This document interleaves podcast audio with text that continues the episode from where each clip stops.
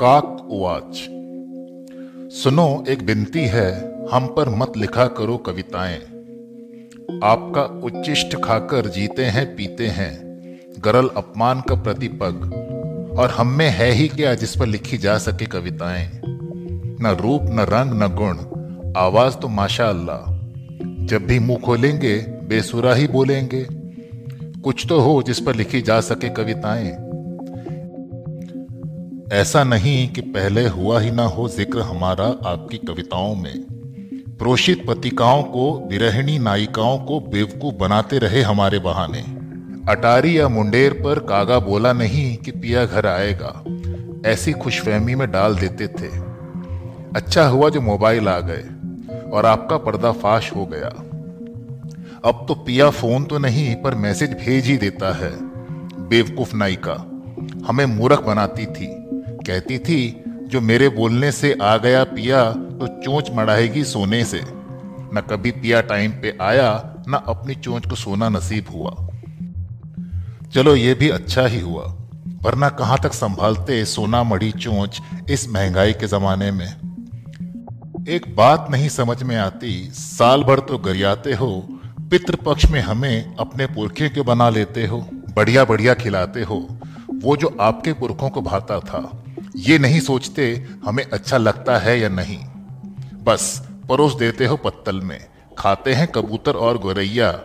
हम तो छोड़ देते हैं चोंच मार कर क्या तुम्हें यकीन है कि हमारे ही रूप में आते हैं पुरखे? क्या पुरखों के पापों पर इतना विश्वास है? फिर उन्हें स्वर्गीय क्यों कहते हो? सच बताओ। उन्हें फंसाते हो या हमें? खैर, वो तुम्हारी प्रॉब्लम है। बाप दादे तुम्हारे हैं, चाहे जिस गेटअप में आए। अच्छा ये बताओ, ये अफवाह क्यों फैलाई कि झूठ बोलने पर कौआ काटता है? कभी हमने काटा तुम्हें? नहीं ना? तो फिर, चलो मज़ाक छोड़ो, और हमारा मज़ाक बनाना भी। मत लिखो कविताएँ हम पर। कविता लिखनी हो पंछियों पर तो मोर पर लिखो, चकोर पर लिखो, चातक गोरैया बाज पर लिखो, बुलबुल, तोता, कबूतर पर लिखो, हंस, सारस, नीलकंठ पर लिखो। इंसानों की दुनिया में कमी कहाँ है परिंदों की? और वैसे भी तुम लोगों को नाम ही तो चाहिए, जो छंदों में बन सके या जुड़ सके उनसे। तुम्हारी मनमानी कल्पनाएँ चातक सिर्फ़ स्वाति का जल पीता है। हारिल लकड़ी लेकर उड़ता है। नीलकंठ शुभ तो गिद्ध अशुभ होता है। और तुम्हारे पक्षी विज्ञानी भूसा भर भर कर अजायब घर में सजाते हैं और लिखते हैं हमारे जीवन के बारे में। मज़ेदार हो तुम लोग।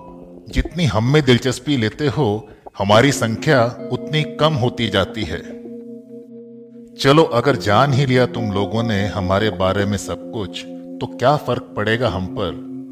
हमें मिल जाएँगे हमारे जंगल, नदी, पहाड़।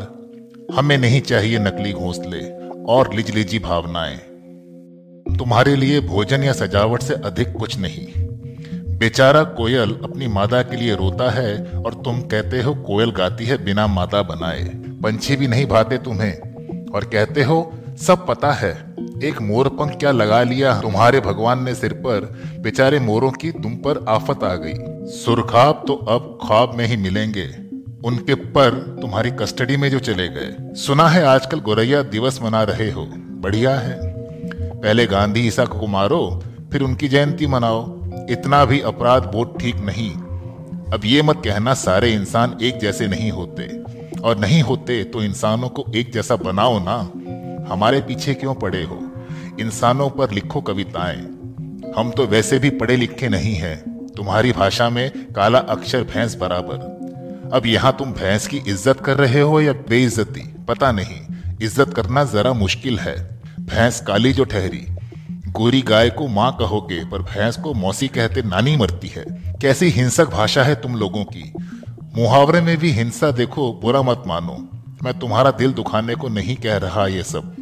परिंदे दिल दुखाते नहीं, दिल बहलाते हैं। दिल तो हमारा दुखता है, कुछ पंछियों को तंदूर पर भूनते, जो कुछ को पिंजरे में सड़ते देख।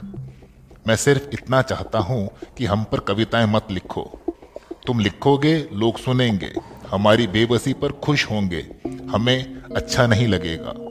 और तुम्हें भी कोई मोहब्बत थोड़ी है हम कौओं से।